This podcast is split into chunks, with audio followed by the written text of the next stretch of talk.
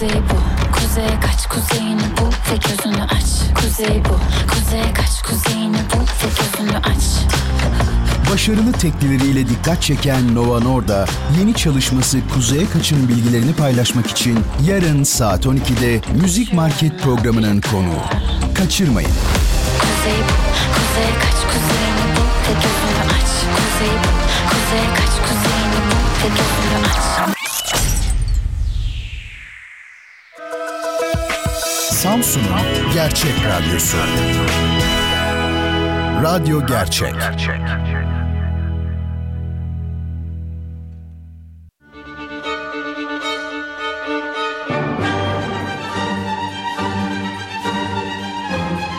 Bertan Rona ile Duyuşlar. Müzik, sanat, edebiyat, dil, kültür ve hayat üzerine duymak istediğiniz her şey bu programda.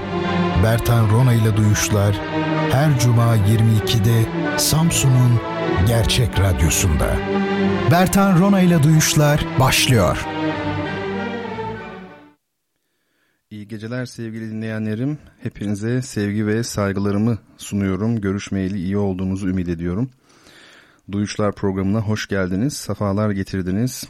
Programı sizler için hazırlayan ve her hafta Cuma geceleri saat 22'de sunmaya çalışan Bertan Rona'yı dinlemektesiniz efendim. Bu hafta da her hafta olduğu gibi, her hafta Cuma gecesi olduğu gibi ağırlıklı olarak dil, felsefe, sanat, müzik, fotoğraf ağırlıklı bir bölüm olacak, öyle görünüyor. Twitter ve Instagram'da Bertan Rona olarak bulunmaktayım. Buradan takip ederseniz beni, programı da daha iyi izlemiş olursunuz. Çünkü program sırasında bazı fotoğraf analizleri yapacağız ya da türlü vesilelerle çeşitli görselleri sizin görmenizi isteyeceğim. Programı bu şekilde daha sağlıklı takip edebilmek için Instagram'da Bertan Rona hesabından beni takip edebilirsiniz. Hediye kitaplarımız var. Bunlar için sorular soruyorum ve bu sorulara ilk cevap vermeyi başaran kişi olduğunuzda kazanacağınız kitabı size gönderebilmemiz için de adınızı, soyadınızı, telefon numaranızı, adresinizi yazmanızı istiyorum. Bu da duyuşlar@gmail.com adresinden olabilir. Soruların cevabını da Twitter'dan doğrudan mention yazarak Bertan Rona Twitter hesabına yazabilirsiniz. Bu hafta 2 tane hediye kitabım var sizler için. Bu kitapların neler olduğunu, daha doğrusu görsellerini Instagram'dan paylaştım. Oradan bakabilirsiniz. Biri ilk kitap Diyalektik ve Tarihsel Materyalizmin ABC'si.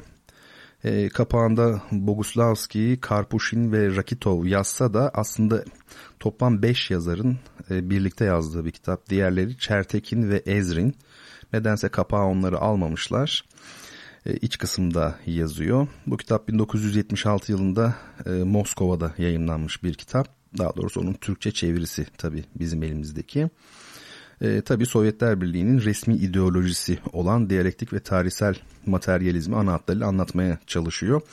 İlginçtir, mesela Orta Çağ'da bütün bir skolastik düşünce çerçevesinde resmi dünya görüşü belki de Akinolu Tomacılık oluyor. Bugün de aslında Katolik Kilisesi'nin resmi ideolojisi bu ve aslında bir taraftan da Aristoteles felsefesinin resmi ideoloji olduğunu söyleyebiliriz o dönem için. Yani zaman zaman felsefe akımları, düşünceleri belli devletlerin resmi ideolojisi olabiliyor. Burada da yine bu tür bir örnek var. İkinci kitap ise Hamsun'un meşhur Açlık adlı romanı. Bir gencin, yazar olmak isteyen bir gencin yaşadıklarını anlatan çok ünlü bir roman, bilirsiniz. Burada çeviren Behçet Necatigil, böyle bir özelliği var o baskının. İkinci kitapta bu. Program içerisinde sorular soracağım. Dediğim gibi Twitter üzerinden mention yazarak cevabı veren ilk kişi olabilirseniz her biri için biz de hediye kitabınızı sizlere göndeririz efendim. Şimdi bu gece dil üzerine biraz konuşmak istiyorum. Daha doğrusu dilin maddi yaşam koşullarıyla birlikte, o koşulların değişmesiyle birlikte nasıl değiştiği ve bizim bütün bir anlam evrenimizin nasıl bir transfere uğradığıyla ilgili belki. Tabii dil nedir denildiğinde tarihte pek çok düşünürün, bilim adamının, hatta günümüze doğru düşünecek olursak dilin ne olduğuyla ilgili belli düşünceler öne sürdüklerini görüyoruz. Jean-Jacques Rousseau'nun, Herder'in görüşleri var. Çok daha eskilerde tabii mitolojik bir takım açıklamalar var. Kutsal kitaplarda da elbette açıklamalar var. Ancak dilin ne olduğuyla ilgili en doğru tanım benim düşünceme göre insanın toplu çalışma esnasında düşüncelerini yanındakine ya da grubun tamamına iletebilmesi için bir araç olduğu, dilin böyle bir araç olduğu. Benim düşüncem bu. Buradan çıkan sonuç dilin bireysel olarak var olamayacağı, var olmadığı, ancak bir toplum içerisinde gelişebildiği. Şimdi tabii dil üzerine konuşacağız dedik ama akademik bir konuşma yapmayacağız. Bir sohbet gibi düşünmekte fayda var bunu. Burada somut örnekler üzerinden bizim Türkçe'de bazı kavramları bir 60-70 yıl öncesiyle, 100 yıl öncesiyle bugün nasıl farklı kullandığımıza dair bazı örnekler vereceğiz. Bu sadece bizim dilimizle ilgili olmayacak tabii. İngilizceden de olabilir. Mesela hemen aklıma gelen ilk örneği söyleyeyim. Bodybuilding, yani ne bu? Vücut geliştirme sporuna verilen isim. Building, bildiğiniz gibi to build, inşa etme demek. Yapma, yapılandırma demek. Her ne kadar bu tamlamada bu fiil inşa etmekten ziyade yapılandırmak gibi bir anlamda kullanılmış olsa da kök anlamı yapmak, fiilen bir şey, ama nasıl yapmak? İnşa etmek yani. Dolayısıyla bize neyi gösteriyor bu? Bedenlerimizin artık inşa edilecek birer nesne haline geldiğini gösteriyor. Daha doğrusu bizim için ilginç olacak kısmı şu. Bedenlerin inşa edilecek, inşa edilmesi gereken birer nesne olarak algılanmasına yol açacak olan toplumsal, sosyoekonomik ilişkiler ağı. Bu ilişkiler nelerdir? Pek çok nedeni var. Elbette ki modernitenin, modernizmin ya da öyle diyelim hedefe dönük ve inşayı çok seven, yani ihyayı değil de inşayı çok seven aklı burada bir etken. Ama bunun kendini içinde bulduğu kap aslında her insandan sadece onun yemesi içmesiyle değil, hastalığıyla değil, aynı zamanda kendi bedeni üzerindeki faaliyetiyle de para kazanmak isteyen süper kapitalist toplum. Bu önemli bizim için. Yani sadece işte modernizmin mühendislik ya da hesap etme, akletme, rasyonalite, hedefe yönelik olma gibi genel olguları değil, onun dışında günümüzde son derece somut olan bir dolaşım o olayından, olgusundan bahsetmek lazım. Bir başka mesela örnek insan kaynakları. Bu zaten çoğu kere yazılmış, çizilmiş bir örnek. Demek ki çağımızda insan sermayenin işletilmesi için adeta bir ham madde olarak görülmekte. Bunu söyleyebiliriz. Hayatını kaybetmek diyoruz mesela.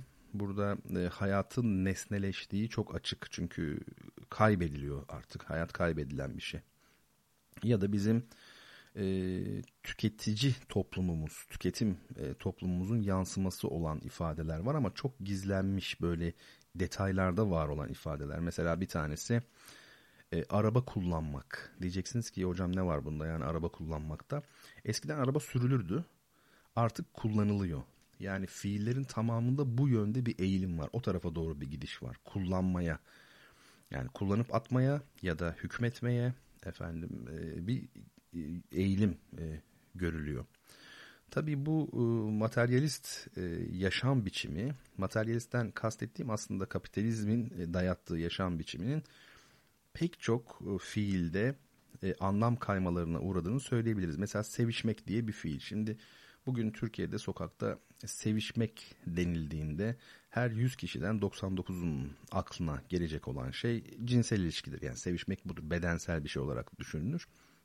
Oysa ki çok değil, 1970'lerde hatta 80'lerde karşılıklı sevmek demekti. Hani bir Adile Naşit'le Tarık Akan'ın bir filmi var. İşte Tarık Akan'ı zorla Adile Naşit'le evlendirmek istiyorlar. Orada nikah memuru soruyor Adile Naşit'e, kendi rızanızla bu adamla evlenmeyi istiyor musunuz falan diyor. Ay nasıl istemem diyor, ayol sevişiyoruz diyor.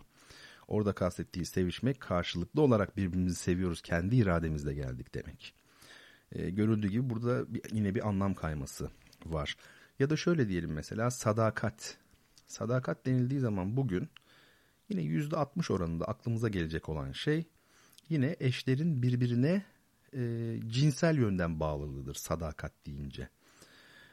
Yani birbirlerini aldatmamaları. Oysa sadakat sadece tabii bununla sınırlı değil. Sadakat, sadık olmak, tabii çok daha altta anlam katmanları var. Mesela sıdk. Son derece derin bir kavram. Bu dünyada artık pek yeri olmayan bir kavram ama yaşam koşullarımız değiştiği için sadakat kelimesi sıdk kökü de bir transfere uğramış, bir anlam kaymasına uğramış. Rüşt mesela yine benzeri. Rüşt de bir dini kavramdır. Belli bir toplum yapısına, feodal üretim ilişkilerine ait bir kavramdır. Oysa bizde bugün rüşt denildiğinde, yani olgunluk denildiğinde öncelikle 18 yaşın doldurulması, yani tamamen bir biyolojik gerçekliğe indirgenmiş durumda olduğunu görüyoruz.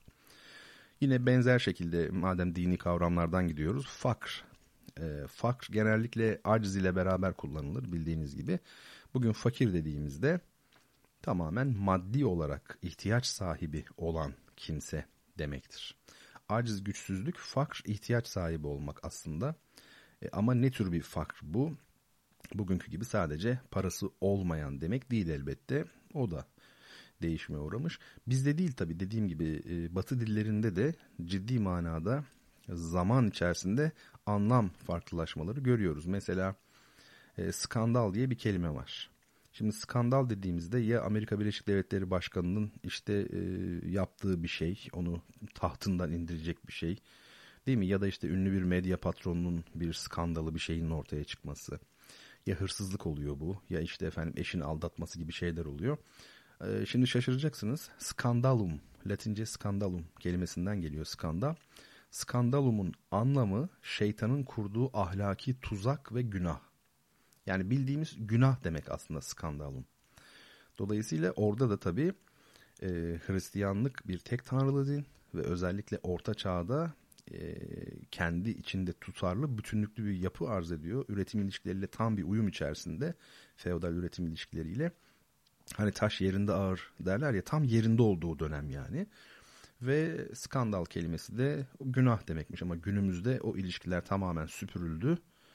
Karl Marx'ın Komünist Manifestosu'nun başında dediği gibi burjuvazi feodaliteye ait her türlü ilişkiyi acımasızca koparıp parçalayıp attı, tarihin çöplüğüne gönderdi. Günümüzde günah skandal değil. Skandal başka bir şey olmuş durumda. Şimdi credo diye bir kelime vardı biliyor musunuz Latince'de. Credo inanıyorum demek. Bugünkü kredi buradan geliyor. Ama aslında credo bir ibadet sözcüğüdür. Yani credo unum deum, yani tek tanrıya inanıyorum. Bu bütün Mozart'ın, efendim Johann Sebastian Bach'ın dini yapıtlarında bölüm başı olarak gördüğümüz bir ifadedir.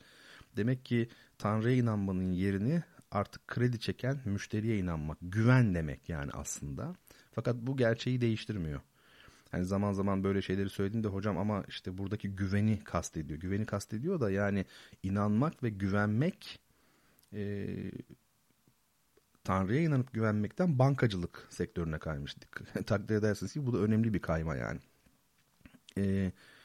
Diyet mesela. Diyet eskiden perhiz diyelim biz ona. Biliyorsunuz perhiz de paradise demektir. Takva demektir aslında. Perhiz kaçınmak demektir. Çünkü yerken de kaçınıyorsunuz. Korunaklı yerdir cennet. Orası da paradise oluyor. Perhiz, firdevs yani bizdeki. Aynı kelime hepsi aslında. Bu perhiz eskiden nasıl yapılırdı? Tabii ki bedenin tezkiyesi şeklinde yapılırdı. Yani esas amaç tutkulardan, bedensel tutkulardan arınmak, nefsi terbiye etmek gibi. Günümüzde diyet denildiği zaman tamamen artık ne olduğu belli. Yani o orijinal manasıyla hiç ilgisi kalmamış durumda. Başka gözlemler de yapabiliriz. Mesela maddi ve manevi diyoruz. Burada önce maddiyi söylüyoruz. Yani bir şekilde toplumsal bilinç dışımız konuşuyor aslında ama burada şu tür bir hatayı yapmamak lazım. İndi bindi diye bir şey var mesela. Önce inilmez değil mi? Yani indi bindi. Önce bilinir sonra inilir. Bazen dilde o kolaylık gereği bu yapılır. Söyleniş kolaylığı açısından. Yani orada böyle çok fazla mana aramak da komplo teorisine girer. Onu dil bilimcilerin incelemesi lazım. Kazanç. Kazanç deyince aklımıza doğrudan bugün ne gelir? Para kazancı gelir. Mutlaka maddi şeyler gelir. Özellikle de mesela ne gelir? Efendime söyleyeyim, para gelir. Ama mesela dini kapsamdaki o kazanç artık yok. Yani öyle bir şey artık pek düşünülmemekte. Yani herhangi bir şekilde düşünülmüyor bu. Burada da büyük bir anlam değişikliği olmuş görünüyor. Şimdi size son bir örnek vereyim. Ondan sonra bir ufak araya gidelim. Bu dille ilgili konuşuyoruz. Cemil Meriç'in bir sözü var. Diyor ki Cemil Meriç, insanı tanımak duygularını bilmekle olur. Onun duygularını bilmekle olur. Bunun dışında bir insanın hayatını bilmek bir kronolojidir diyor. Şimdi CV dediğimiz bir kavram var biliyorsunuz, yani özgeçmiş. Aslında baktığınızda bir robot gibi o güne kadar neler yaptınız hep iş anlamında, kariyer anlamında yazıyor bu CV'de. Curriculum vitae, yani CV'nin baş harfleri oradan geliyor. Efendime söyleyeyim, bu normalde bildiğimiz anlamdaki özgeçmişle yakından ya da uzaktan hiç ilgisi olmayan hayatla ilgili bir şey. Vitae diyor, vitae. İçinde hayat var ama bizim CV'lerde tabii dediğim gibi robotik oluyor. Hiç içinde hayat olmuyor. Bu dil bahsine devam ederiz. Bazı örnekler vereceğim, yine daha enteresan örnekler de var. Onları da söyleyeceğim. Şimdi biraz az sonra dinleyeceğimiz müzik üzerine konuşmak istiyorum. Johann Sebastian Bach'ın çok sevdiğim bir eserini dinleyeceğiz. Bach küçük yaştayken yetim kalmıştı. Yani babası vefat edince Bach'ı abisi aldı. O dönemde tabii bu artı değer üretimi yüksek bir seviyede değil. Yani köylerde falan, o tip yerlerde, küçük şehirlerde hayatta kalabilmek kolay değil. Yani bugünkü gibi değil en azından. Şehirleşme yani bu kadar yüksek bir aşamada değil. O nedenle abisi alıyor Bach'ı. Bach tabii o zaman 15 yaşında galiba. Küçük yaşlarda müzik çalışmaya başlıyor. Bir kitaplığı varmış abisinin. Hep notalardan oluşuyor. Abisi Bach'ın oraya girmesini istemiyormuş. Çünkü müzisyen olmasını istemiyor. Yani müzisyen olmak çok para kazanamamak demek. Hukuk okumasını istiyor Bach'ın. Bach da gizlice bir anahtar yaptırmış. Yani abisinin anahtarını çoğaltmış. Geceleri gizlice saat 1'de 2'de gidiyormuş kütüphaneye, abisinin odası, evindeki. Orada mum ışığında Vivaldi'nin, efendime söyleyeyim, diğer büyük Scheid, Schein gibi Alman bestecilerin, Burbunklu büyük bestecilerin eserlerini inceliyor. Hayatının ilerleyen yıllarında, yaşlılık döneminde gözlerini kaybetmesine, daha doğrusu görme yeteneğini kaybetmesinin temel nedeni Bach'ın hayatı boyunca hep mum ışığında beste yapması, masa başında çalışması olduğu her zaman gösterilir. Ama ilginçtir, hayatı boyunca Almanya'nın hiç dışına çıkmamış olan Bach, Handel'den bütün dünyayı gezmiş, İngiltere başta olmak üzere sanatını kabul ettirmiş, çok zengin olmuş. Handel'den çok daha kozmopolitti. Yani hiç Almanya'dan çıkmadığı halde. Neden böyle? Hem tabii ki dehasından ötürü, hem de İtalyan ekolünü, Ramo'yu mesela, Fransız ekolünü, efendime söyleyeyim İngiliz ekolünü, onların hepsini notalardan incelemesinden ötürü. Bu arada çok mütevazıydı, çok çalışkandı. Vivaldi'nin bazı konçertolarını mesela klavyeli çalgılara uyguladı. Aslında keman için yazılmış olan konçertoları klavyeli çalgılara uyguladı. Bunlardan bazıları günümüzde piyanoyla çalınıyor. Piyano konçertosu diyorlar ama tabii Bach zamanında piyano yoktu. Yani Bach sadece ölümünden birkaç sene evvel birkaç piyanoyu görebildi. Yeni üretilmişti çünkü. Onlar da bugünkü piyanolara çok benzemeyen çalgılar aslında. Şimdi dinleyeceğimiz müzik Bach'ın re minör piyano konçertosu olarak geçiyor. Yani bu verdiğim bilgiler ışığında söylüyorum tabii. Amsterdam Sinfonietta orkestrası çalıyor ve Beatrice Rana piyanoda İtalyan piyanist. Tabi burada aynı zamanda da şef pozisyonunda olmuş oluyor. Benim açık konuşmak gerekirse, yani dinleyicilerime karşı dürüstlüğüm biliniyor.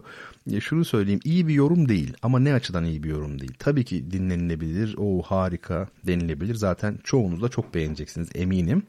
Ancak şöyle değil. Yani bu bir kere piyano için yazılmış bir enstrüman değil. Piyanoyla çalınmış ve çok fazla, şimdi teknik konuşmayayım ama nüanslar, Bach'ta olmayacak nüanslar yapılmış. Piyanonun tonu son derece teknolojik ve güçlü geliyor ama Bach müziğinin yapısı bunu kaldırıyor bir şekilde ve bir de tabii sanat eseri sadece kendi yazıldığı dönemin stilistik kurallarıyla açıklanamaz, buna indirgenemez. Her dönem yaşayan canlı bir varlıktır sanat yapıtı. O bakımdan dinlenebilir. Bu kaydı buldum. Eski kayıtlarım, CD'lerim çok yanımda değildi veya YouTube'da çok arama yapmadım. Bu kaydı güzelce dinleyebiliriz. Johann Sebastian Bach'ın Piyano Konçertosu, Re minör Piyano Konçertosu, Amsterdam Sinfonietta ve Beatrice Rana seslendiriyor. Ardından ikinci bölümde, programımızın ikinci bölümünde birlikte olalım.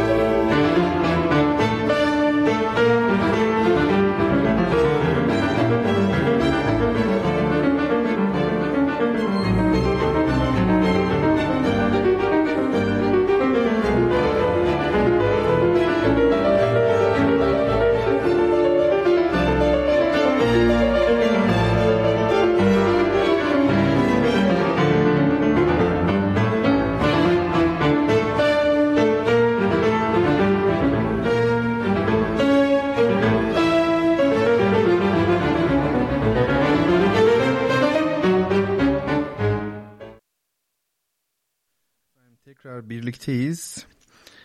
İlk bölümde dil üzerine biraz konuşmuştuk. Daha doğrusu özelleştirerek söyleyelim.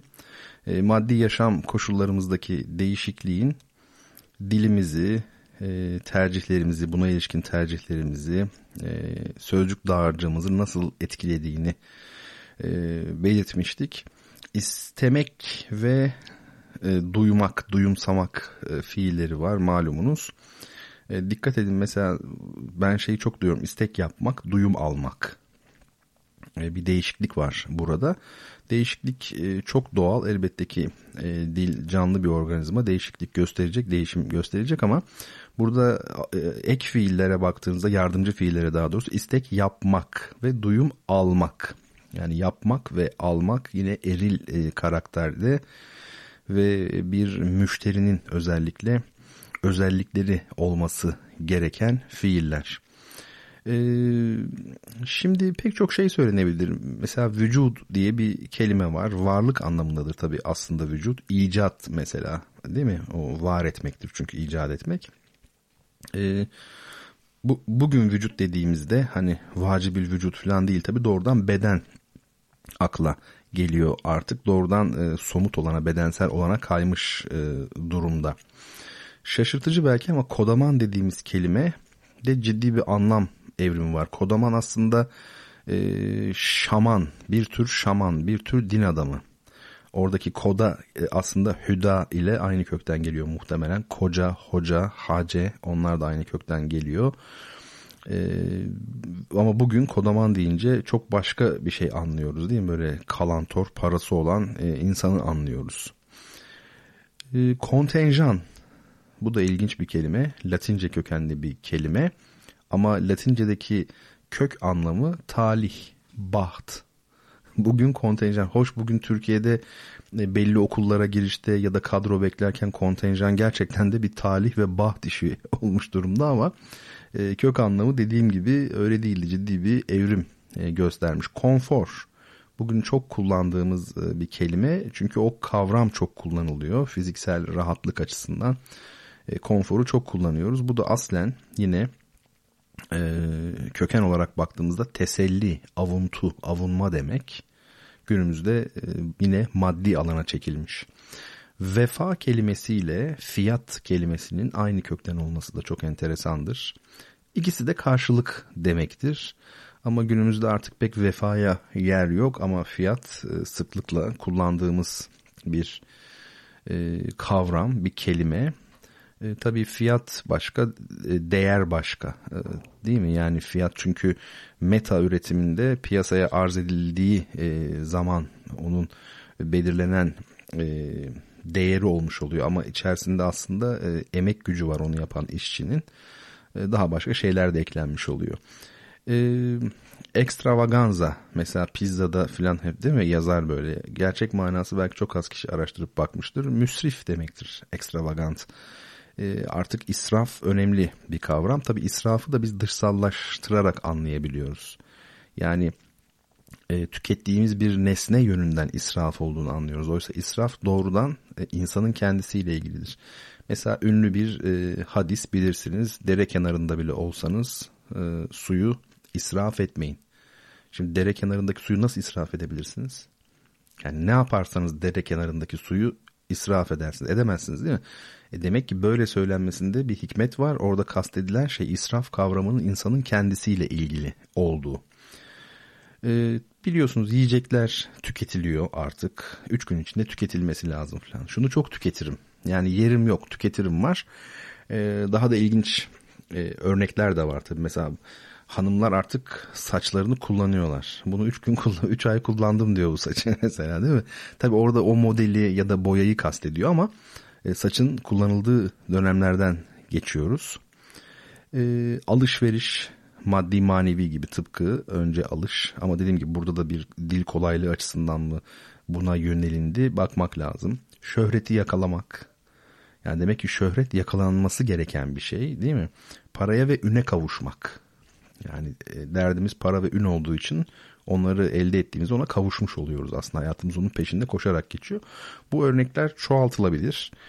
Burada benim sadece bir sohbet havası içerisinde söylemek istediğim şey özetlemek gerekirse toplumsal yaşam koşullarının ve özellikle de üretim ilişkilerinin, tek kelimeyle söylemek gerekirse ekonominin belki de bizim algılarımıza, düşünce dünyamıza ve buna bağlı olarak dilimize yaptığı etkiler ve görüldüğü gibi bu etkiler pek iç açıcı nitelikte de değil.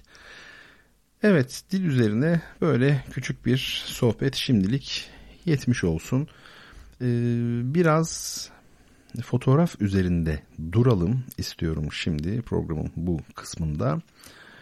Fotoğraf derken kastettiğim de Instagram'a sizler için yüklemiş olduğum Ellen Scheidlin'in bir çalışması. Soulful Luggage, bu ne demek? Duygusal bavul gibi bir anlamı var bunun. Şimdi resmini görüyorsunuzdur Instagram'dan. Şöyle bir resme bakalım. Ben de açayım. Önümde şöyle bir bakayım. Ona göre konuşalım. Şimdi bu ilginç bir çalışma. Önce şunu söyleyelim. Ellen Scheidlin bir fotoğraf sanatçısı ama daha çok Instagram'daki çalışmalarıyla tanınan bir fotoğraf sanatçısı. Bu da onun çok beğenilen eserlerinden biri. Burada ne görüyoruz? Bir erkeğin bir bavul taşıdığını, bavulun içinde de bir genç kızın olduğunu görüyoruz. Temelde görünen bu. Ancak üzerinde biraz durmaya başladığımızda başka şeyler çıkıyor. Tabii bunlar yorumdur aslında. Yani bir çeşit ikonoloji yapmış olacağız. Şimdi burada ben öncelikle erkeğin aktif olduğunu görüyorum. Neden aktif? Hem bavulu taşıyor, kızı taşıyor, hem de hareketli, yürüme halinde. İkincisi, erkeğin hedefe yönelik bir tavır içinde olduğunu görüyorum. Çünkü bir yere gidiyorsunuzdur. Yürümek böyledir genellikle.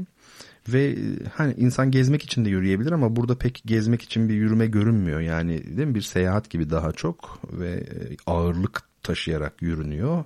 Ve zaten kıyafet, bavulun tutuluş biçimi daha ziyade yine hedefe yönelik bir yere giden birini bize göstermiş oluyor. Bu arada en önemli şey bu erkeğin yüzünün görünmemesi. Biz onun erkek olduğunu tabii kıyafetinden, elinden, çok az görünen elinden ve ayakkabılarından anlıyoruz. Erkeğin yüzünün görünmemesi neden önemlidir? Çünkü biyolojik açıdan baktığımızda, hatta zoolojik açıdan baktığımızda, mesela işçi karıncaların, erkek olan karıncaların ya da erkek arıların salt işçi olduğunu, çalıştığını görüyoruz. Bu da bizi nicelik kavramına götürüyor aslında kısmen. Çünkü salt nicelik, erkek biraz da böyledir. Salt nicelik demektir aslında. Yaşantısı da öyledir. Cinsel hayatına kadar böyledir. Niceliktir. Açacağım bunu biraz.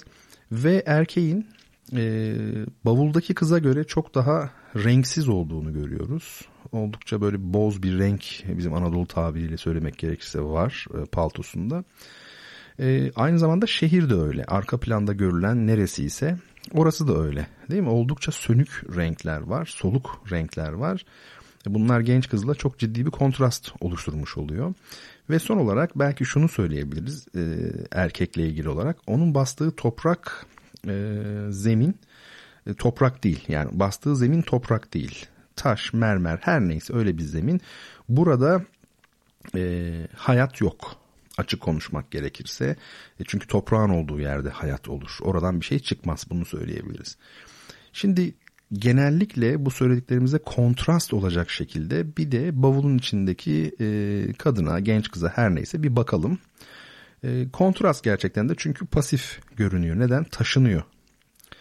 Hareket ediyor tabii bavulun içinde. O da gitmiş oluyor ama kendisi yürümeden gitmiş oluyor. Burada en fazla göreli bir hareket var. Erkekten farklı olarak yüzü var. Bu yüz de niteliği ifade eder. Yüz ayrıca, yani erkekten farklı olarak, erkek nicelik varlığı demiştik. Yüzde bir nitelik söz konusu. Bir de karakterdir tabii yüz. Özelliktir. Mesela hayvanların yüzü var mıdır, yok mudur tartışmaları felsefe tarihinde yapılmıştır. Umberto Eco da bahseder bundan bazı yazılarında. Bir de kız, buradaki kız renkli. Kıyafeti oldukça renkli görünüyor. Tabii renk ve hayat arasında çok ciddi bir bağ var. Bunu Duyuşlar'ın pek çok bölümünde dile getirdik çalışmalarda, sohbetlerimizde. Öyle değil mi? Renk demek hayat demektir. Burada bir gerçeklik var. Ve erkekte biçim kavramı ön plandayken nedenlerine geliriz. Burada kadında renk ön planda. Yani biçim yerine renk. Bir nesneye baktığımızda onun öncelikle renginin mi yoksa biçiminin mi göründüğü de çok tartışılmış bir konudur. Bu yönüyle baktığımızda kadın denen varlığın tarihsel macerasına da aslında yakın, onunla uyumlu şeyler bu söylediklerimiz. Yani renkli, hayat dolu, kadının renkli, hayat dolu ama renksiz ve genellikle ölümü ifade eden bir varlık tarafından, yani erkek tarafından taşınılıp götürülüyor, sürükleniyor. Belki de kadının dediğim gibi tarihsel macerasına dair bir alegori olarak da okunabilir, onu söyleyebiliriz. Şimdi erkek ve kadın üzerine durduk, yani ben bir takım yorumlarda bulundum. Şimdi bakış açımızı biraz değiştirelim. Gördüğümüz erkeği, şu an beni dinleyen kadınlar olsun erkekler olsun hiç fark etmez, o erkeği kendimiz kabul edelim. Hepimiz yani. Bizim tabii insan olarak hayallerimiz var. Bunlar genellikle rengarenk hayallerdir. Hep öyledir yani, çocukluktan itibaren özellikle çok renklidirler. Gittikçe renklerini kaybederler, solarlar. Ve hayatımız boyunca her yere götürdüğümüz ama gerçekleştiremediğimiz hayaller oluyor genellikle bunlar. Burada işte hepimizin sanki böyle bir bagajı var gibi geliyor bana. Gizli bir bagaj. Yani dışarıdan baktığınızda siz ne olduğunu göremezsiniz ama içi bir hayal dünyası. Ve tabii hayatımız boyunca gerçekleştiremediğimiz için bu hayaller bir süre sonra gittikçe bir yük haline geliyor aslında. O işte bavulun içine sıkışan ve donup kalan, donmuş olan genç kadın gibi. Hani bizim böyle bazı eşyalarımız olur. Bavulumuza koyarız seyahat öncesi ama gittiğimiz yerde hiç kullanmayız. Ondan sonra da keşke getirmeseydim, boşuna kendime yük etmişim dediğimiz şeyler vardır ya, böyle nesneler, eşyalar. Tam da böyle olur. Yani ne diyelim, bütün bu tespitlerin üzerine insanı ve bizi bu hale getirenler utansın. Ne diyeyim yani. Böyle bir durum. Resimler, yani daha doğrusu fotoğraflar üzerine konuşmaya devam edeceğiz programımızın ilerleyen dakikalarında. Şimdi bu fotoğrafı burada bırakalım ve yine Instagram'a bu fotoğrafın hemen arkasından yüklemiş olduğum bir kitap üzerinde duralım. Bu kitap Doğan Aksan'ın Tartışılan Sözcükler adlı kitabı. Doğan Aksan Türk dili açısından önemli bir isim. Pek çok çalışması var, pek çok kitabı var. Bilenler bilir mutlaka. Özellikle Türk dil devriminin savunucularından olan, konuya o şekilde, o zaviyeden yaklaşan önemli bir dil bilimcimiz Doğan Aksan. Türkiye'de tabii hemen hemen her konu ideolojik olarak algılandığı için dil meselesinde de siyasetten, dünya görüşünüzden bağımsız bir düşünce serdedemiyorsunuz ne yazık ki. Oysa bizim dilimizle ilgili, Türkçe ile ilgili görüş öne sürmüş olan, bu alanda çalışmış olan bütün bilim insanlarını okumak lazım, değerlendirmek lazım. Şimdi şöyle söyleyeyim, dil devriminin ilk dönemlerinde türetilen bir takım sözcükler var. Bu sözcükler zaman içerisinde defaatle eleştiriye uğramış. Yani çok eleştirilmiş. Ancak bazıları daha fazla eleştirilmiş. Yani bu kelimenin türetilmesi doğru değil, türetilme biçimi yanlış, dilimize uymuyor gibi. Ve çoğu da son derece doğru olan eleştiriler bunlar. Doğan Aksan da Türk Dil Kurumu kapsamında o dönemde aktif görev almış olan biri olarak bu eleştirileri karşılamak adına bu kitabı yazmış. Kitabın ön sözünü ben okumak istiyorum. Ön sözünde Doğan Aksan şunları söylüyor. Dil devrimimizin başlangıcından bu yana türetilen, pek çoğu dile yerleşmiş bulunan binlerce sözcük, binlerce terim içinden özellikle sayısı pek az olan bir bölüm öğelere karşı kimi gazete, dergi ve kitaplarda arkası kesilmeyen eleştiriler yer alıyor. Bu eleştiriler dil devrimimizi, Türk Dil Kurumu'nu, Türkçeleştirmeden yana olanları sürekli olarak yermeye kadar vardırılmakta kimini kurumun türetmediği, önermediği pek az sayıdaki sözcüğe dayanılarak arı dil, uyduruk dil, uydurma dil biçiminde nitelenmekte, kurum ve öz Türkçeciler bilimsel olmamakla suçlanmaktadırlar. Türetilmiş, yabancısına üstün tutulmuş, kimi bütün yerleşmiş olan sözcüklerin bilim açısından, Türkçenin özellikleri ve kuralları bakımından tartışılması olağan ve doğaldır. Ancak yalnızca birkaç sözcüğe dayanarak türetilen, tutunan binlerce sözcüğü ve dil devrimimizi durmaksızın kötülemek, arı Türkçeden yana olduğu için kişileri şu ya da bu siyasal görüşün etkisinde yabancı düşün akımlarına yönelmiş göstermek ancak güdümlü bir tutum olabilir. Türkçeleştirme, özleştirme konusu Türkiye Cumhuriyeti'nin her şeyden önce bir kültür ve eğitim sorunudur. Kalkınan bir ülkenin çağdaş ilerlemelere ayak uydurmak zorunda bulunan bir ulusun bu yolda sağlam adımlar atabilmek için gerekli olan güçlü bir bilim ve kültür diline kavuşması sorunudur. Bu sorun Atatürk'ün önderliğinde başlatılan dil devriminin başarıya ulaşması ile çözümlenme yoluna gidilmiştir. Bundan sonraki bölümlerde göstermeye çalışacağımız gibi bugün en azından amaca yaklaşıldığını, bu dilin ulusun malı olduğunu söyleyebiliriz. Koşul, olanak, örneğin gibi bir bölüm sözcüklere karşı yöneltilen ve durmaksızın sürdürülen eleştiri ve yermeler bir gereksinmeyi ortaya koymuştur. Bu gibi sözcüklerin gerçekten bilime, Türkçenin kurallarına aykırı olup olmadığını bilimsel bir ağırbaşlılıkla ele almak. Biz bu küçük kitapta bu gereksinmeyi elden geldiğince karşılamaya ve nesnel davranmaya çalıştık. Bugüne değin basında, çeşitli dergi ve kitaplarda çıkan yazılarda ileri sürülen savları, belirtilen görüşleri toptan karşılayarak tartışılan sözcükleri dil bilim ve Türkçe araştırmalarının verileriyle değerlendirme yolunu tuttuk. Özleştirme sorununu, türetme konusunu değişik açılardan yansıtmaya çalıştık. Bu tabii tanınmış bir kitap. O dönemin en çok tanınmış kitaplarından bir tanesi. Yani Nihat Sami Banarlı'nın kitaplarında ele aldığı düşüncenin tabii ki karşıtı bir çizgiden yazılmış. Bu kitabı ben internetten sipariş etmiştim ve Doğan Aksan'ın imzasıyla geldi bana. Yani imzalı bir şekilde geldi. O da beni mutlu etti tabii, yani yazarından imzalı bulabilmek tamamen tesadüfi olarak aslında. Bu kitabı okumak lazım. Ben okudum. Sizlere de tavsiye ederim. İnternetten söyleyebilirsiniz. Doğan Aksan kitabında yapılan türetmelerde abartılı olanları, yanlış olanları da açık bir şekilde ortaya koyuyor, kabul ediyor. Bunların yapılışında kurallara uyulmadığını söylüyor zaten. Ama pek çoğunun aslında son derece güçlü bir şekilde türetildiğini de ortaya koymuş oluyor. Almanca'da ve İngilizce'de de aslında pek bilinmez ama ciddi özleştirme çalışmalarının olduğunu söyleyebiliriz. Özellikle İngilizce'de çok ciddi anlamda bazı çabalar sarf edildi ki İngilizce gibi kozmopolit bir dilden bahsediyoruz aslında. Çok zengin, içinde sayısız yabancı kelime olan bir dilden bahsediyoruz.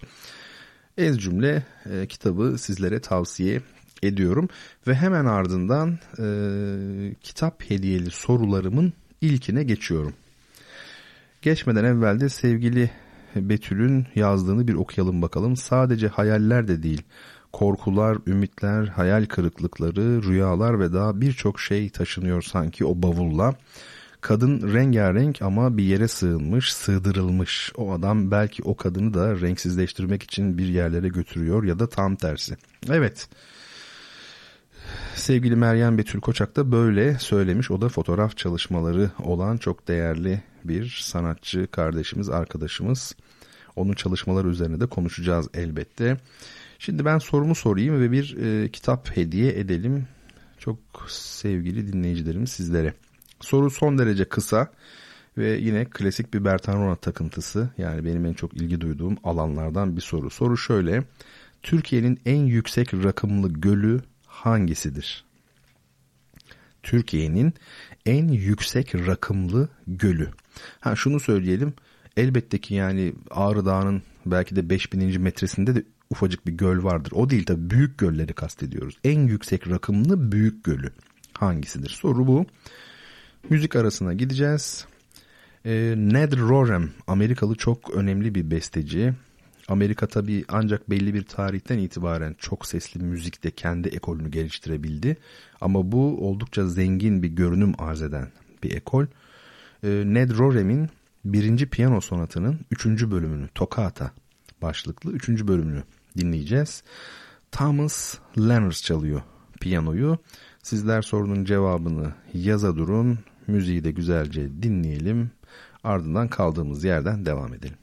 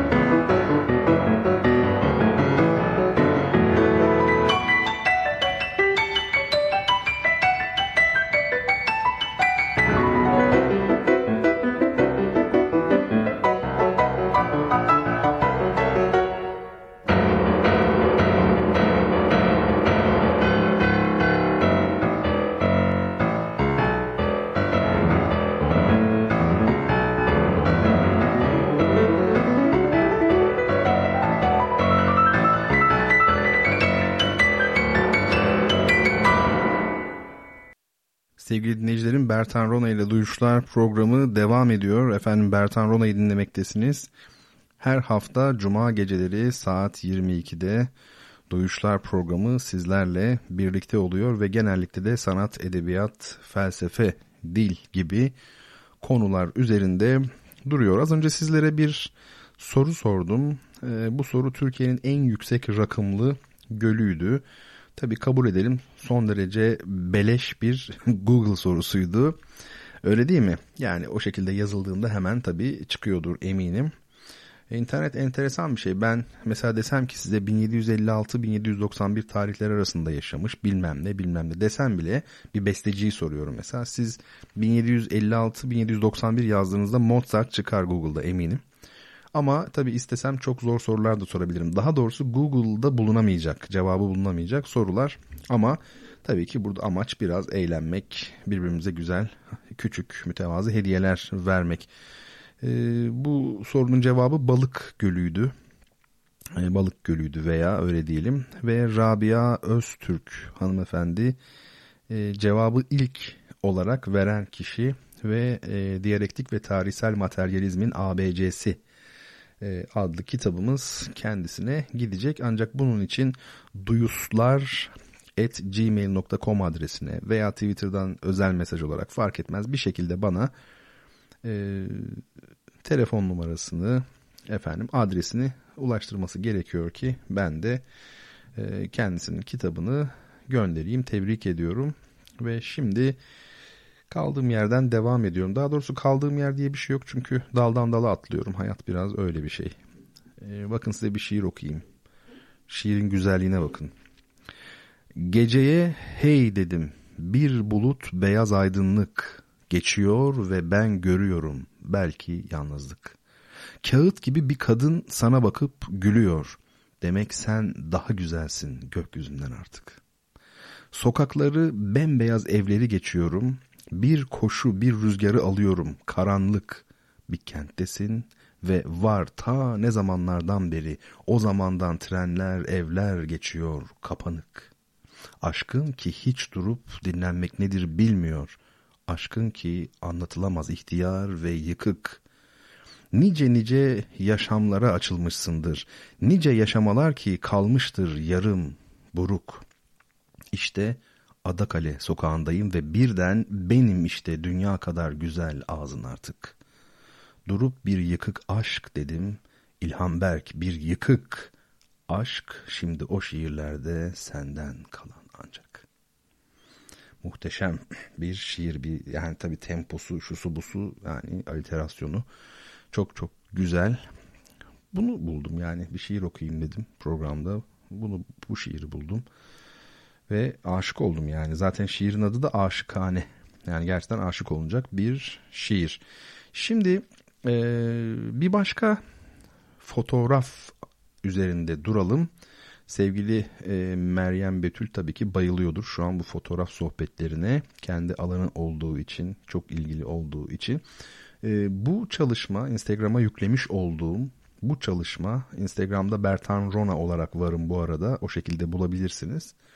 Derek Gallo'nun bir çalışması, çok kötü ve gereksiz bir espriyle başlamak gerekirse Terminator 2'ye benziyor. Hani orada vardı ya bir şey, böyle civa Terminator her şeyin içinden geçiyordu falan, böyle siyah beyaz zeminle bütünleşiyordu.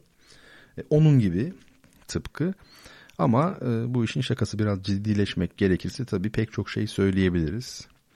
Şimdi burada bir kadınla karşı karşıyayız. Bir zemine yapışmış ve onunla bütünleşmiş bir kadın. Ancak bu kadın ilginç bir biçimde seven, tabi olan, hatta teslim olan bir kadın görüntüsü veriyor bence. Ama seven, tabi olan, teslim olan ama neye? Şimdi bu üzerinde irdelenmesi gereken bir husus. Bence üzerinde olduğu zemine tabi olan bir kadın görüyoruz. Mesela sol eli siyah karenin üzerinde olduğu için siyah oluyor. Sağ eli efendime söyleyeyim değil mi? Beyaz oluyor. Bütün bedeni de öyle. Şimdi o zeminin, üzerinde bulunduğu zeminin rengini ve şeklini alan bir varlık olarak görünüyor. Aslında bu tabii bir adaptasyon yeteneği. Adaptasyon sadece biyolojik bir şey değil. Kültürel bir şey, bir bilinç işi zaman zaman. Darwin ne demişti? Güçlü olan değil, koşullara ayak uydurabilen hayatta kalır. Bu anlamda gerçek güçlü aslında uyum sağlayandır. Dolayısıyla bu pasif, zayıf görüntünün altında biz büyük bir güç imkanı yakalamış oluyoruz. Adapte olabilmenin gücü, yani gerçek hayatın gücü. Peki şimdi bu kadının, resimdeki kadının, fotoğraftaki kadının adapte olduğu zemin neyi ifade ediyor olabilir? Dediğim gibi bunlar elbette ki bir sanat eseriyle karşı karşıyayız. Bir bilimsel kesinlik arz eden tespitler değil. Daha çok yorum, o yönüyle de bir ikonoloji arz ediyor aslında. Bu zemin neyi ifade ediyor? Bu programda galiba daha önce, haftalar, aylar önce Mozart'ın Don Giovanni operası vesilesiyle böyle bir görselden ben söz etmiştim. Orada bir afiş vardı, yani operanın afişi. Don Giovanni baş karakter, bu afişte satranç oynuyordu. Şimdi Don Giovanni pek çok kadınla birlikte olan, en son cezalandırılan, öyle değil mi, biri ve zaten aslında alt başlığı eserin Don Giovanni ya da şeyin ahlaksızın cezalandırılması diye geçiyor. En son işte efendim öldürülüyor falan filan. Şeyi böyle yani, orijinali böyle. Peki böyle bir konunun olduğu bir eserin afişinde Don Giovanni neden satranç oynar? Bunun üzerinde durmak lazım. Şimdi her şeyden evvel satranç tahtası görünümde olan o parkeler yani kareler siyah ve beyaz bir kere renksizliktir. Hatırlarsanız Scheidlin'in eseri için konuşurken renksizlik hayatın zıddıdır ve ölüm demektir demiştik yani. Ben kadını düşündüğüm zaman sürekli insan doğuran, erkeği düşündüğüm zaman da sürekli insan öldüren bir tür görüyorum. Tabii bu egzajere yani bir yorum, doğru değil, böyle bakmamak lazım ama öznel görünüm de biraz böyle. Dolayısıyla renksizlik hayatın zıddıdır. Biraz erkeğe ait gibi yani, siyah devlet arabaları, siyah mafya arabası, siyah işte cenaze falan gibi hep siyah, böyle düşünebiliriz. Bir de daha önemlisi burada geometrik şekiller, öyle değil mi yani, kare var arka arka, geometrik şekiller salt nicelik demektir. Yani geometri nicelikle iş yapar. Erkek ise belli nedenlerden ötürü niceliktir. Yani erkek için mesela kaç tane kadınla birlikte olduğu önemlidir. Tabii bütün erkekler için böyledir demiyorum. Bu bir yorum. Şimdi Don Giovanni operasında katalog aryası vardır. Ve o katalog aryasında Don Giovanni'nin hangi ülkede kaç kadınla birlikte olduğu anlatılır. Yani sayı var. Orada 500, burada 250, işte Almanya'da şu kadar filan gibi. Oysa kadına baktığınızda tamamen bununla kontrast oluşturacak şekilde kendi bedeninde bir varlığı biçimlendirme yeteneğinde olduğunu görüyoruz. Yani bu nitelik demektir aslında. Nicelik değildir. Dolayısıyla burada zemindeki geometri niceliğe işaret etmiş oluyor. Bir de tabii erkek ölçüp biçen, akleden daha çok düşünen, çizgi çekip etrafını çevirerek bu benim diyen, mülkiyet ve hak iddia eden bir varlık olmuş oluyor ki aslında modernitenin eril dili biraz da buradan kaynaklanmakta. Ancak da bunu erkekler yapmadı. Yani kendilerine göre bir efendime söyleyeyim toplumsal ilişki modeli ortaya koymadılar. O dönemdeki özellikle Akdeniz havzasındaki üretim ilişkilerinin zorunlu gidişi nedeniyle bu böyle oldu. Bunları söyleyebileceğiz. Çok uzatmayayım bu fotoğrafla ilgili düşüncelerimi, daha fazla dile getirmeyeyim. Aslında hepsini biraz yarım bırakıyorum ki arkasından sizler de bakın, sizler de düşünün. Keşke hep beraber şöyle bir kitap yazabilsek mesela. Sizler de düşüncelerinizi bana iletseniz mesela, bu çalışmalar üzerine yorumlarımızı birleştirsek. Ne kadar da güzel olur. Aslında bu çağda bu kadar çok iletişimin olduğu şeyde, çağda bence çok fazla birlikte kitap yazılmalı, ürün ortaya konmalı. Bana öyle geliyor yani. Peki. Şimdi efendim Derek Gallo mesela, takip edin kimmiş bu Derek Gallo. Bakmayın siz, ben de öyle çok bildiğimden değil. Yani zaman zaman benim Twitter'da takip ettiğim şeyler var. Fotoğraf paylaşımı yapan hesaplar var. Hoşuma giden olduğu zaman mesela oradan ekran görüntüsü alıyorum. Ve böylelikle de üzerinde düşünüyorum. Belki yakında bir şey olur. Efendime söyleyeyim, bir kitap olur yani. O bakımdan da sizlere de tavsiye ederim. Yani öyle söyleyeyim. Şimdi bir soru daha mı sorsam size? Ne yapsak? İkinci bir kitap daha verelim. Hamsun'un değil mi? Hamsun'un hangi kitabıydı? Açlık adlı kitabı.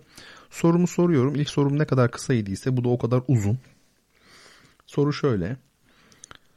Çok küçük kütlesi ve elektrik yükü nedeniyle her cismin içinden rahatlıkla geçebilen, dünyanın her santimetre karesinden her saniyede 65 milyar adet geçip giden, güneşte üretilen ve ışık hızına yakın hızlarda hareket eden atom altı parçacığa ne ad verilmektedir?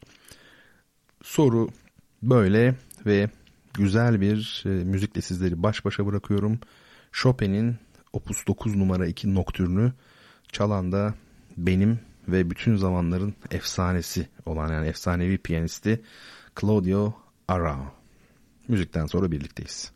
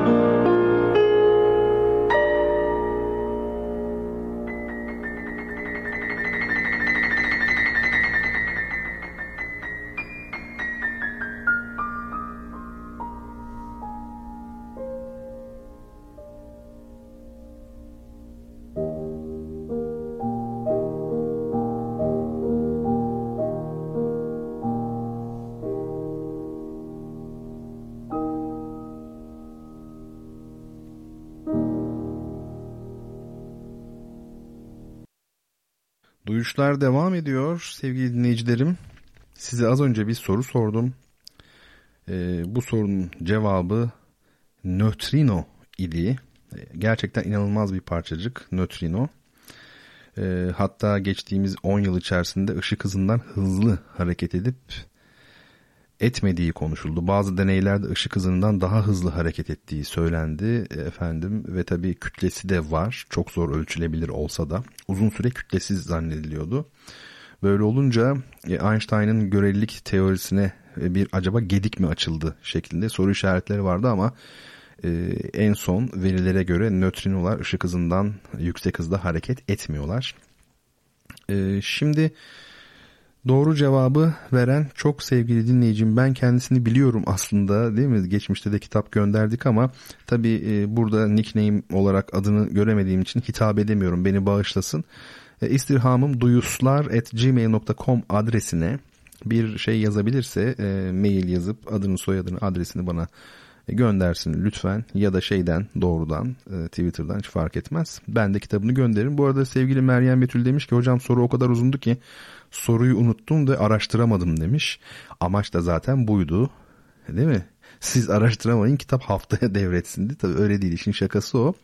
Necatigil çevirisi diyor sevgili Meryem Betül, iyidir her zaman, kitabın sahibine iyi okumalar dilerim. Bu mesaja ne olur? Bu mesaja bir kitap da şimdi Meryem Betül'e gönderilir yani. Sevgili Betül'cüm, sana da bir tane Açlık kitabından, Hamsun Açlık kitabından Behçet Necatigil çevirisiyle gönderelim, hediye edelim. Tuğba Hanım da, Tuğba Satılmış Hanım da Nocturnu demiş. Evet, ilk yazan herkese kitabı göndeririz. Bazen de böyle işte benim eşref saatime denk gelerek, değil mi? Bir kitap göndeririz. Şimdi efendim kaldığımız yerden devam etmiyoruz. Kaldığımız bir yer yok. Şöyle diyelim, ben aslında birazdan size bir masal okuyacağım. İşin açığı. Ve bu masalı okumadan evvel de finalde dinleyeceğiniz müziğin anonsunu şimdiden yapayım. Aydın Esen'in Miroslav Vitus ve Vini Kolayuta ile birlikte bir müziğini dinleyeceğiz. Aydın Esen sadece Türkiye'de değil, dünyada caz müziğin en önde gelen birkaç isminden biri. Yani zannediyorum bu dalda zirvede, artık daha ötesi yok. Ama tabii biz yani bir klasik olarak tabii ki kendisini tanımıyoruz, Aydın Esen'i. Türkiye'de tanımıyoruz. Ne kadar iyi olursa bizim bir sanatçımız, bilim insanımız, bizde tanınmaması esastır. Yani bu kuraldır. Kural olarak tanımayız yani. Ama bütün dünya tabii tanıyor.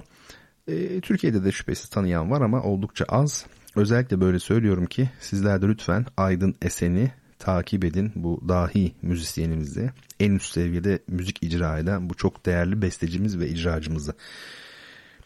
Efendim şimdi size veda ediyorum masalımdan önce ve masalımı okuyacağım, bu haftada çekip gideceğim. Her şey gönlünüzce olsun bu dünyada, eğer olabiliyorsa tabii. Ve haftaya biz yine sizlerle Cuma gecesi saat 22'de birlikte olabilmeyi dileyelim. Şu an İstanbul'dayım, haftaya İzmir'de olacağım, programı oradan yapacağım inşallah, ondan sonra Giresun'da olurum. Böyle farklı şehirlerden efendim programımızı yaparız. Durum böyle sevgili dinleyenlerim, dediğim gibi haftaya görüşmek dileğiyle. Ne kadar değerli olduğunu çok iyi bilen bal mumundan yapılma kocaman bir mum varmış. Ben bal mumundan yaratıldım, bir kalıba dökülüp biçim kazandım dermiş. Başka mumlardan daha iyi ışık veririm. Üstelik daha uzun zaman dayanırım. Benim yerim ya bir avizede ya da gümüş bir şamdandadır. Sizinki çok güzel bir yaşam olmalı demiş ispermeçet mumu. Ben ise ispermeçet dedikleri balinalardan çıkarılan bir maddeden yapılmışım. Ama hiç değilse şu küçük mumlardan biraz daha değerliyim diyerek avunuyorum. Onlar yalnızca 2 kez ispermeçet eriğine daldırılarak yapılmışlar. Ben uygun kalınlığı buluncaya kadar 8 kez daldırılmışım. Bu da beni mutlu etmeye yeter. Bal mumundan yapılmış olmak elbette ispermeçetten yapılmış olmaktan daha mutlu kılan, daha gösterişli bir yer sağlayan bir özellik. Ne yazık ki hiç kimse bu dünyadaki yerini kendisi seçemiyor. Sizin yeriniz salondaki kristal avizede, benim yerimse mutfakta. Ama mutfak deyip geçmeyin. Bütün yemekler oradan gelir. Öyle ama yemekten daha önemlisi de var demiş bal mumundan yapılmamım. Örneğin bir yerde toplanmak, bir araya gelmek. Çevrenizdeki her şeyin sizinle birlikte parıldadığını görmek gibisi yoktur. Bu akşam burada balo var. Az sonra bütün ailemle birlikte beni de almaya gelirler. Bal mumundan yapılmamın daha sözünü bitirmeden alınıp soydaşları ile birlikte salona götürülmüş. Ama ispermeçet mumu da bulunduğu yerden alınmış. Evin hanımı narin eliyle onu kaldırıp mutfağa götürmüş. Mutfakta içi patates dolu kapaklı bir sepeti koluna takmış bekleyen küçük bir çocuk varmış. Sepetinin içinde bir iki elma da bulunuyormuş. Çocuğa o patateslerle elmaları vermiş olan evin iyi kalpli hanımı, "Al sana bir de mum vereyim oğlum," demiş. "Annen sabahlara kadar oturup dikiş dikiyor. Bu mum onun işine yarar." Annesinin yanında duran evin küçük kızı bunu duyunca büyük bir sevinçle "Sabaha kadar mı?" diye bir çığlık atmış. "Bu gece ben de sabaha kadar uyumayacağım. Akşama balo var. Onun için o büyük kırmızı kuşağımı da takacağım." Küçük kızın yüzü nasıl da ışıldıyormuş. Hiçbir mum sevinçli bir çocuğun gözleri gibi ışıldayamaz. İspermeçet mumu kendi kendine "Şu kızın sevincini görmek ne büyük bir mutluluk," demiş. "Bunu hiç unutmayacağım. Sanırım bu küçük kızı da artık bir daha göremem." Çocuk ispermeçet mumunu da sepete koyup evinin yolunu tutmuş. İspermeçet mumu "Nereye gidiyoruz acaba?" demiş. "Galiba yoksul insanların yanına gidiyorum. Bal mumundan yapılma mumun gümüş şamdanı varken benim belki pirinçten bir şamdanım bile olamayacak. O hep seçkin insanlar için ışık saçacak. Kim bilir ne güzeldir o seçkin insanlar ama benim alın yazım böyle. Bal mumundan değil de ispermeçetten yapılmışım." Gerçekten de ispermeçet mumu o güne kadar bulunduğu zengin evinin tam karşısındaki evde alçak tavanlı bir odada oturan 3 çocuklu bir dul kadının, sözün kısası, yoksul insanların yanına gelmiş. Dul kadın, "Bize bu gönderdikleri için Tanrı da o iyi kalpli hanıma her istediğini versin," demiş. "Aa, bir de ne güzel bir mum yollamış. Bu mum artık sabaha kadar dayanır." Sonra da ispermeçet mumunu yakmış. "Öf," demiş ispermeçet mumu, "bu kadının beni yakmak için kullandığı kibrit ne de pis kokuyor. Karşıki evde oturan zengin aile böyle bir kibriti ölür de kullanmaz." Zengin ailenin oturduğu evde az önce yakılmış olan mumların ışıkları sokağa taşıyormuş. Şık giyimli konuklar arabalarıyla baloya gelmeye başlamışlar. Zengin evinden çalgı sesleri de gelmekteymiş. İspermeçet mumu "Karşıki evde şimdi balo başlıyor," demiş. O zaman o küçük zengin kızın sevinçten ışıldayan yüzünü anımsamış. Bal mumundan bile yapılmış olsa hiçbir mum o kızın yüzü gibi ışıldayamazmış. İspermeçet mumu "Böyle bir şeyi bir daha hiç göremem," diye içini çekmiş. O anda yoksul dul kadının çocuklarından en küçüğü olan kız ağabeyi ile ablasının boynuna sarılmış. Belli ki kulaklarına fısıldamak istediği önemli bir haberi varmış. "Biliyor musunuz?" diye fısıldamış. "Bu akşam patates yiyeceğiz." Bunu söylerken küçük kızın yüzü mutluluktan ışıldıyormuş. İspermeçet mumunun bu yoksul kızın yüzünde gördüğü sevinç, karşıki evde oturan zengin küçük kızın "Bu akşam balo var, ben kırmızı kurdelemi de takacağım" derken yüzünde beliren sevinç kadar büyükmüş. İspermeçet mumu "Patates bu kadar mı önemli?" diye düşünmüş. Yoksul olsun zengin olsun çocukların sevinci aynı. Sonra da hapşırmış, yani cızırdamış.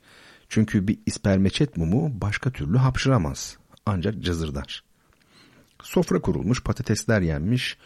Ne kadar da güzel tadı varmış patateslerin. Elmalar da yendikten sonra küçük kız şöyle demiş: "Ulu Tanrım, şükürler olsun sana. Bugün de rızkımı verdin bana. Amin."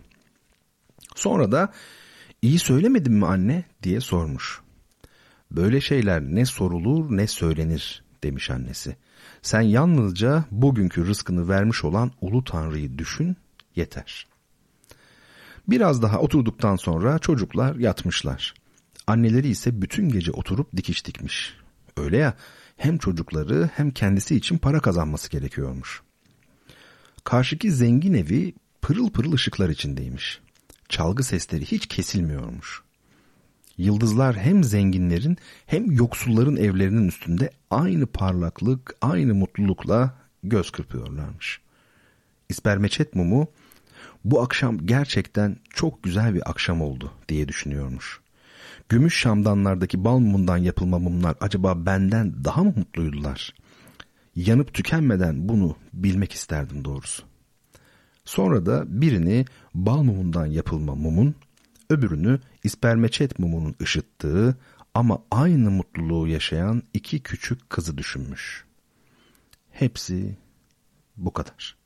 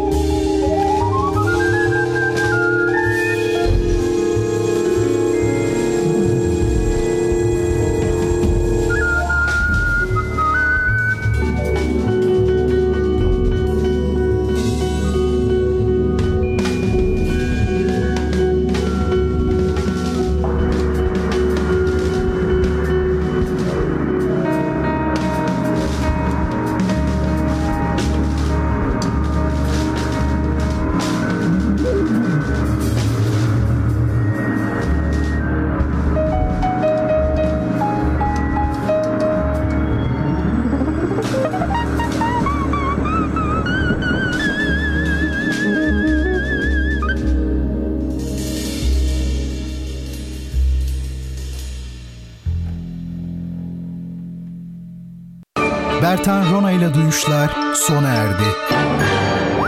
Bu program hakkındaki düşüncelerinizi dinleyen@radyogercek.com adresine mail atarak bize ulaştırabilirsiniz.